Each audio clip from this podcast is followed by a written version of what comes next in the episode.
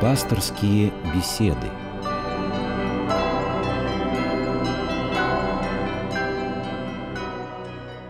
Здравствуйте, уважаемые радиослушатели. Пасторские беседы в эфире в студии Константин Корольков. И я рад представить нашего сегодняшнего собеседника, священник Павел Великанов. Здравствуйте, отец Павел. Добрый вечер. Давайте мы перейдем к теме, которую мы сегодня будем обсуждать. Тема эта связана с тем юбилеем, который мы отмечаем. Это столетие Октябрьского переворота, Октябрьской революции, сто лет. И, конечно, для церкви эти годы, которые последовали за э, началом советской власти, за образованием Союза Советских Социалистических Республик, те годы, в которые жила церковь в той стране, оказались годами страшными, годами серьезными, годами испытаний и годами новомучеников, которые особенно проявились, наверное, вот в 30-е годы прошлого века. Поэтому мы сегодня хотим поговорить о том периоде гонений на церковь, о том, что произошло тогда с людьми, со страной, что произошло с церковью, и, может быть, какие уроки из всего из этого можно извлечь нам сегодняшним. Вот если вы не против, отец Павел, давайте, может быть, вот с этой стороны зайдем к этой непростой теме. Я не думаю, что нам стоит сейчас обсуждать по-исторически, идти каждому году, по каким-то фактам. Важно, наверное, понять, что же произошло тогда с церковью, с людьми, что был возможен вообще такой поворот в истории. Такое изменение отношения к церкви, к вере. Понятно, что было большое давление со стороны тогдашних властей, а, была пропаганда, были масса идей коммунистических. Как так произошло, что церковь стала гонимой? Знаете, Константин, я недавно поймал себя на мысли, что произошло бы, если завтра сменилась идеология в нашем государстве, пришли бы оголтелые безбожники, сатанисты, и по всем местам было бы разослана директива, все, закрываются все храмы, священники выгоняются, службы прекращаются. То есть такое некое повторение, что было в начале 20-х годов. И вдруг я понял, что было бы по-другому, если бы такое случилось. Вот смотрю на своих прихожан и понимаю, что, ну, наверное, три четверти, если не девять десятых, узнав про такое, они бы бросили все свои дела, прибежали бы в храм и сказали, не, ребят, а мы хотим службу. Мы хотим, чтобы это был храм, а не овощное хранилище. Мы батюшку в обиду не дадим. Вот только через наш труп, только через кровь, только через... Хотите? Может, вооруженные это, может быть, и не будут оказывать сопротивление, но вот просто так не отдадут. И вот на фоне этого я вдруг задумался, подождите, а как же так возможно? Огромная православная страна, сотни тысяч монашествующих по всем монастырям. Представляете, что такое 100 тысяч монашествующих? Это же ну, армия, армия да. это же огромная армия. армия. Тем более, кто такие монахи? Монахи — это духовный спецназ. Начинается вот этот весь шурум-бурум, и такое ощущение, как будто большая часть куда-то растворилась, исчезли. Да, осталось небольшое число тех, кто пошли в тюрьмы, тех, кто не отказался от своей веры, тех, кто захотел принимать мученическую смерть ради Христа, ради веры, ради церкви. Но остальные-то куда делись? И вот мне кажется, самое интересное было бы сфокусироваться именно на этом вопросе.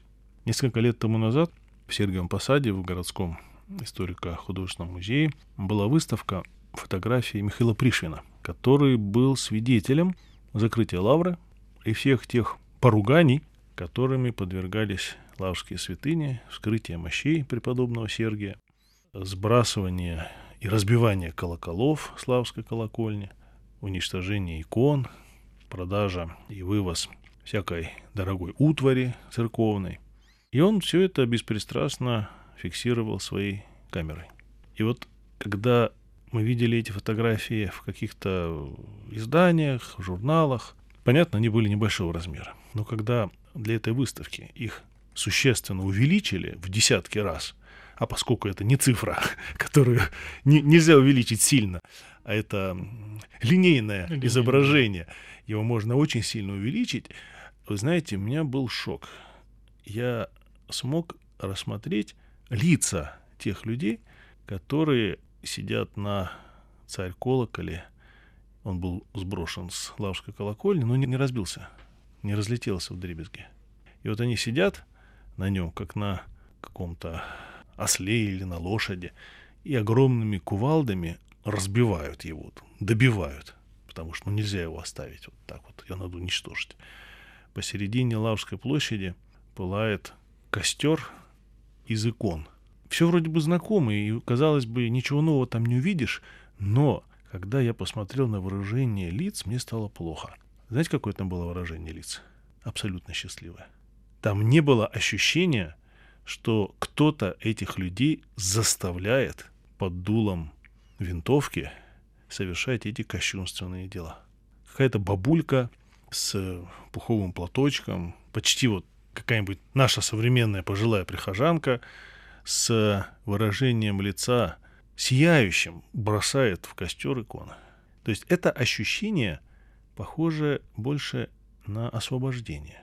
То есть внутри нашего народа на протяжении очень долгого периода рос гнойник, который на поверхность, в общем-то, не выходил. Но в какой-то момент он прорвался, и вот этим потоком гноя, вот, собственно говоря, и заполнило все наше пространство. Но здесь очень много может быть объяснений вот этого состояния. Видимо, люди еще и ощущали какой-то гнет, потому что так себя ведут люди, бывшие рабы, как говорится. Конечно, конечно. Да? Да. То есть И как бы мы ни говорили о отличии церкви от государства, но в царской России все-таки, это исторический факт, его никак нельзя игнорировать, церковь являлась неотъемлемой частью государства. И поэтому выступления большевиков против государственной власти, против царской власти, они неизбежно приводили к тому, что и церковь, она попадала в тот же самый фокус внимания и тоже должна была быть уничтожена. Поэтому от чего это происходило? Почему люди, которые крестили своих детей, которые венчали, ведь не было ни ЗАГСов, не было всех тех институций, которые сегодня за- заместили церковь в основных ключевых таких. да, моментах человеческой жизни, как люди могли от всего этого отказаться? А ответ очень простой. Была форма, но эта форма так и не заполнилась содержанием. Было огромное количество внешних обрядов, ритуалов, и доминантой религиозной жизни у людей был страх. Страх сделать что-то неправильно. Страх нарушить какой-то обряд. Потому что Бог накажет. Потому что это неправильно. Потому что это против церкви. Потому что это против Евангелия. То есть это была, так скажем, э, то, что в психологии называется негативная или отрицательная мотивация. Человек не понимал, что все, что есть в церкви, это на самом деле не какие-то самодавлеющие ценности, это всего лишь инструментарий. Инструментарий для того, чтобы сделать человека другим, чтобы помочь человеку стать счастливым. А счастливым он может стать только когда примиряется с совестью, примиряется с Богом, выстраивает отношения с окружающими его людьми. И вот когда эти инструменты лежали на полочках, их регулярно вытирали, затачивали, но не пользовались. Когда пришли внешние люди и сказали, да вы что, дурака-то валяете, да выкиньте вы эти инструменты, живите нормально. Те сказали, а можно? Сказали, да, конечно, можно. Глубокий выдох, и пошли все крушить, ломать. Я вспоминаю слова тоже исповедника, пусть и не прославленного в лике святых, отца Павла Флоренского, который еще за долго до революционных событий с болью, с криком писал, что предстоит быть величайшему краху церковной жизни. Потому что изнутри было видно, это огромное, пышное, золоченое, роскошное здание церковности, поддерживаемое прежде всего благодаря активному участию государства, оно неизбежно рухнет.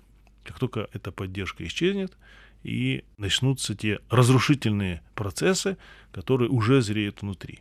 И дальше он пишет, говорит, но я верю, что церковь, она устоит в каком-то своем меньшинстве.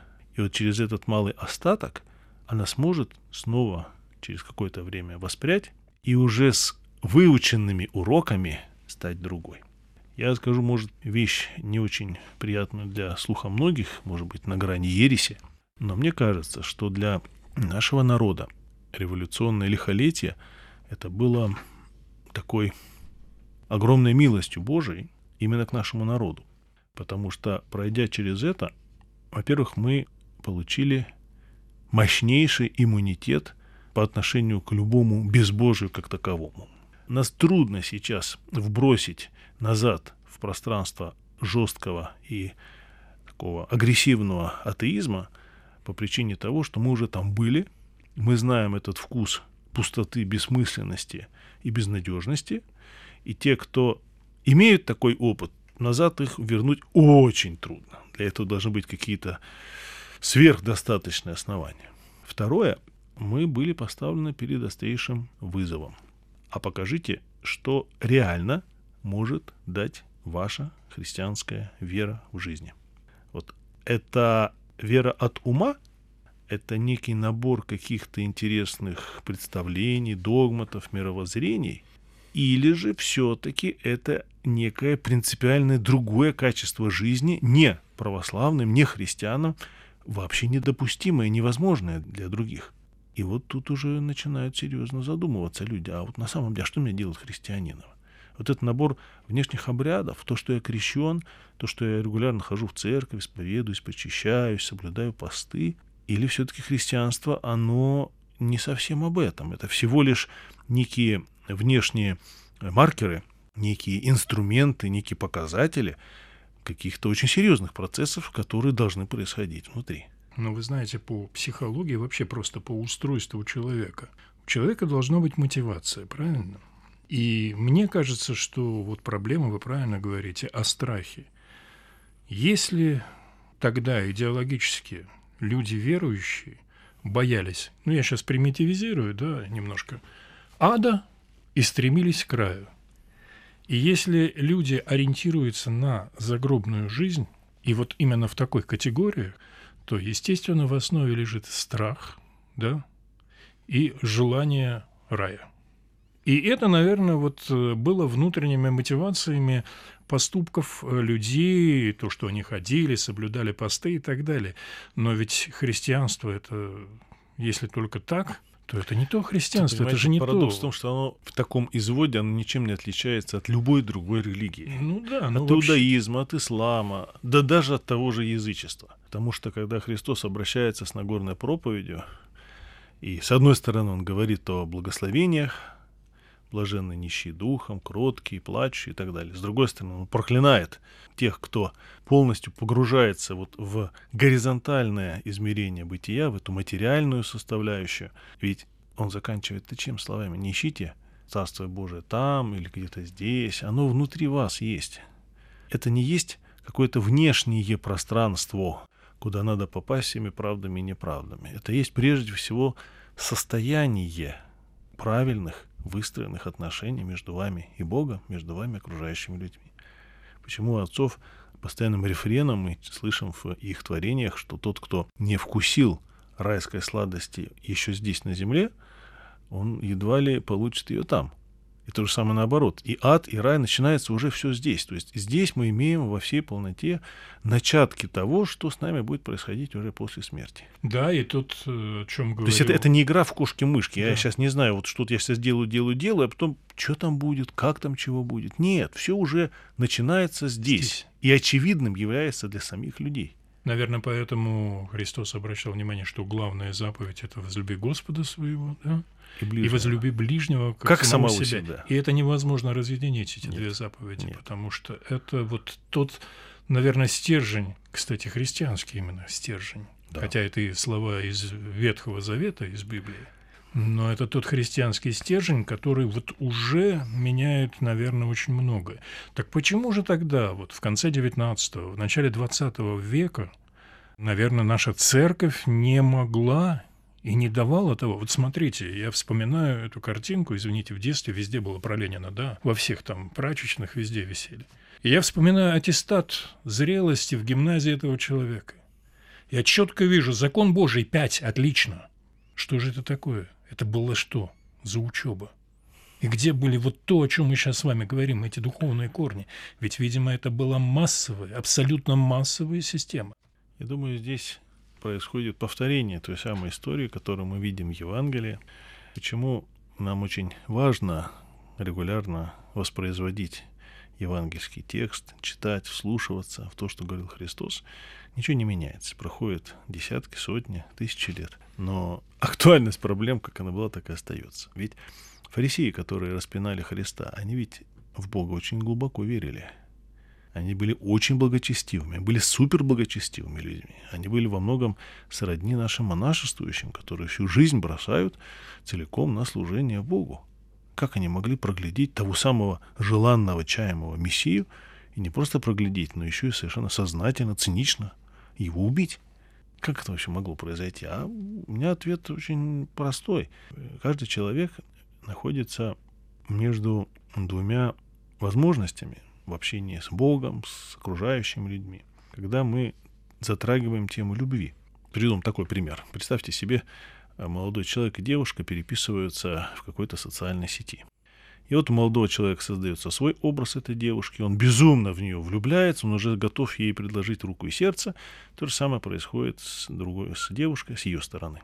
Потом в какой-то момент они понимают, что, ну, вообще-то надо как бы встретиться, вроде бы. Вот они встречаются, смотрят друг на друга, говорят, не, ну вы что, это вообще, избави Бог, не ди ди ди ди ди ди Казалось бы, а что произошло?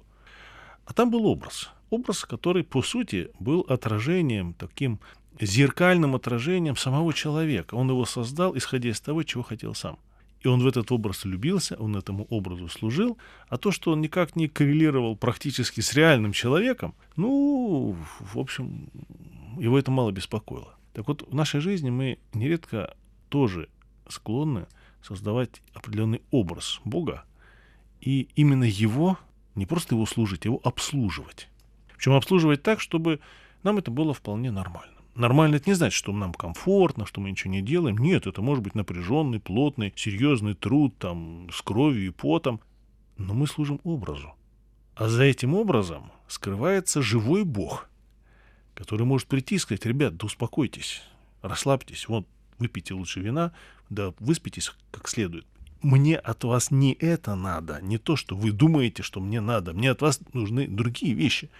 И представляете такую ситуацию, Бог входит в жизнь человека, и человек говорит, слушайте, не-не-не, подождите, а я так не хочу, мне так не интересно. Я как тут привык вот так вот жить в таком в труде, в напряжении, в борьбе со своими страстями, с, там, с разными неправильными греховными помыслами. Помните в легенде Великом Инквизиторе, да? Ты, ты нам не нужен, да? Ты, ты, ты нам только мешаешь здесь. Мы прекрасно без тебя справляемся. И вот я дерну предположить, что через эту боль революции, через эту кровь Бог был вынужден войти в жизнь настолько плотно, что серой массы, не определившейся, э, такой вот, знаете, в состоянии полуживом, уже не могло остаться. Я помню, один был эпизод, полгода назад рецензировал книжку про новомучеников, и там шла речь про одного епископа, который во время этапа переходил из одного вагона в другой и находился в состоянии отчаяния. И вот он идет, навстречу ему идет другой же такой же заключенный, такой же бритый, понятно. И вдруг этот заключенный говорит, благословите, владыка. И тот был в шоке, говорит, как, говорит, ты узнал? Говорит, откуда? Говорит, так ты вот тут посмотрел на вас и понял, что вы архиерей Божий. И тот разревелся, как ребенок. Говорит, ну надо же, говорит. Я был абсолютно уверен, что я уже в аду. Что все, все, закончилась вся история. Говорит, оказывается, здесь Бог тоже действует. Понимаете? И вот вокруг таких вещей, таких каких-то ситуаций абсолютно неординарных, абсолютно удивительных, э, выстраивалось другое отношение, другое качество отношений между человеком и Богом. Тот, кто прошел через эти ужасы лагерей, тот, кто знал, что такое человеческая низость, что такое человеческое благородство, которое сохранялись, несмотря ни на какие внешние условия, конечно, для него вера была уже не просто таким, знаете, атрибутом или сахарной розочкой на готовом тортике. Нет, она была совершенно другим. И мне очень хочется надеяться, что сегодня мы когда чтим память новомучеников, надо не только гордиться тем, что у нас самое большое количество новомучеников, но и понимать, что к этому привело. Как могла сложиться ситуация, когда наши, наши, не побоюсь сказать, наши деды, наши прадеды убивали наших же, своих же священников, монахов, верующих людей. Почему это, в принципе, произошло? И как нам сейчас следует жить, чтобы была хорошая профилактика, чтобы подобных трагических страниц в нашей истории уже не было никогда. Ну вот вы сказали, я не могу, конечно, не перекинуть этот мостик к сегодняшнему дню. Вы хорошо очень сказали о своих прихожанах в самом начале программы. При всем при том, наверное, проблема все-таки и сегодня есть, и сегодня проблема достаточно острая, потому что, ну, сегодня люди позиционируют себя православными, позиционируют себя верующими. Некоторые даже приходят в церковь и воспринимают веру тоже как некую идеологию, как некую идеологию, к которой они примкнули, и теперь они ведут себя, в общем, достаточно агрессивно, активно, как, в общем-то, вели себя коммунисты. Да, и да. эта проблема, мне кажется, сегодня очень серьезная. Да, это беда. Это, конечно, беда, потому что, когда вера становится идеологией, она становится вещью страшной. Почему? Потому что религия, она затрагивает глубинные процессы в человеческой жизни, в жизни общества. Религия — это пространство предельных ценностей. И, соответственно, там, где предельные ценности, там предельные возможности. И большой соблазн маячит перед теми, в чьих руках различные рычаги управления для того, чтобы религию сделать идеологией. Но пример государств, где такие установки работают, мы все прекрасно знаем, к чему это приводит. И в этом смысле в жизни православной церкви все-таки достаточно долго удавалось выстраивать правильные отношения, где церковь занимается спасением, церковь является пространством образования, культуры, духовного возрастания, нравственных ценностей. Государство занимается своими задачами. И между ними дружеские отношения, каждый со своей стороны помогает другому. Но они не сливаются, они не поглощают, и они не подменяют друг друга. Слава Богу, мы в православной церкви чужды свойственного иным христианским конфессиям, деноминациям, стремление все подмять под себя и всю власть взять в свои руки. Нет, нам это не надо. У нас есть куда стремиться, есть чем заниматься. Конечно, та же самая идея, тот же самый соблазн, он у многих людей опять-таки маячит.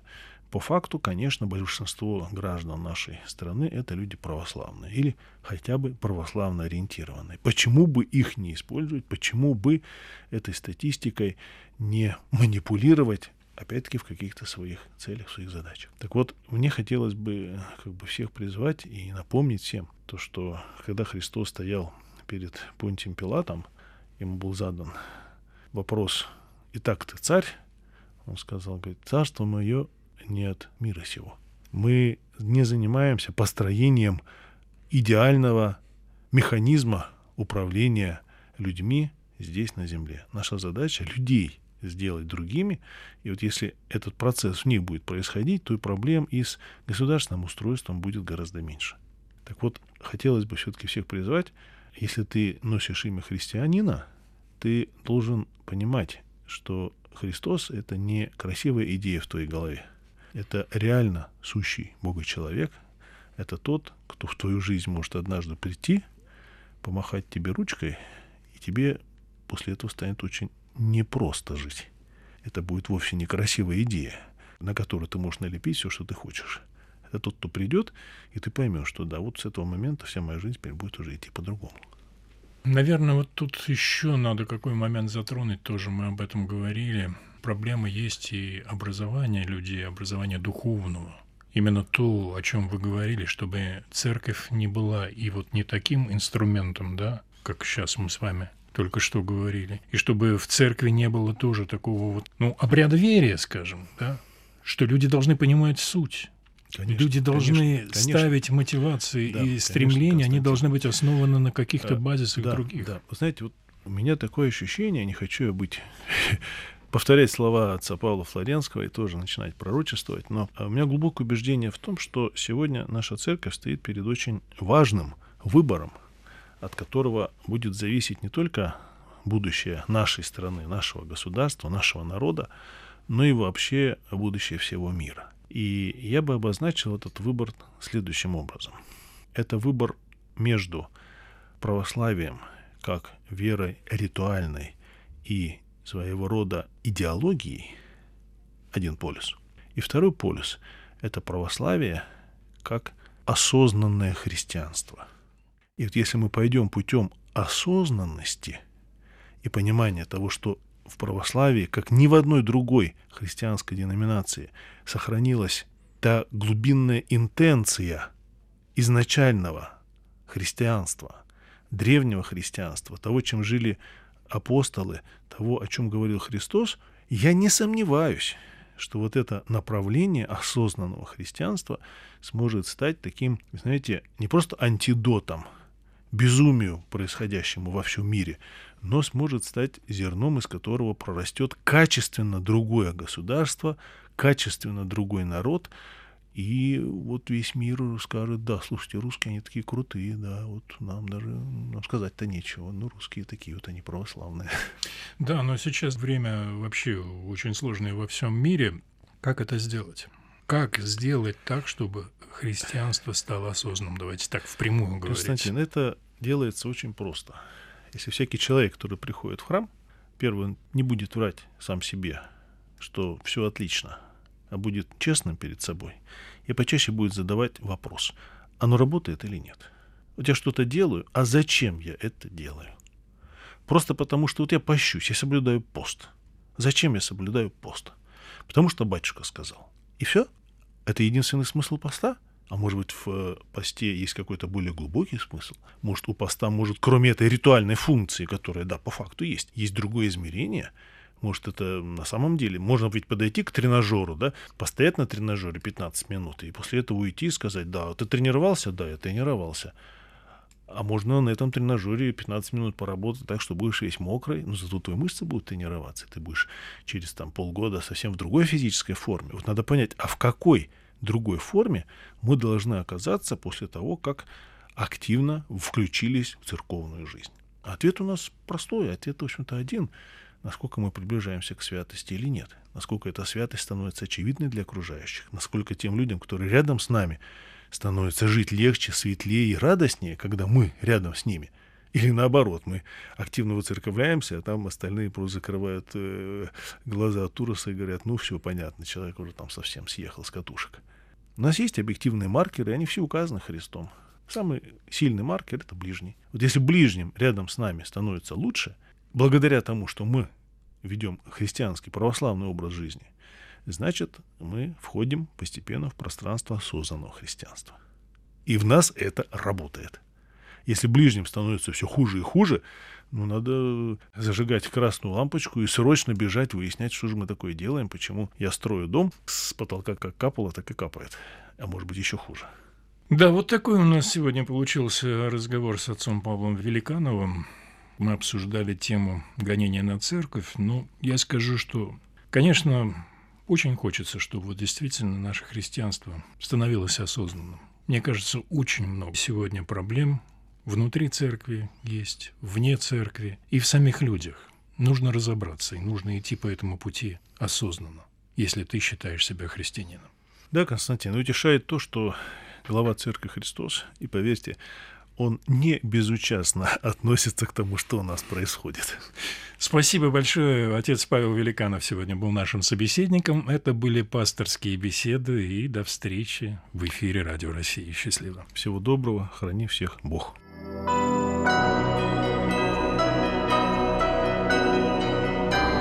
Вы слушали программу «Пасторские беседы» из цикла «Мир, человек, слово».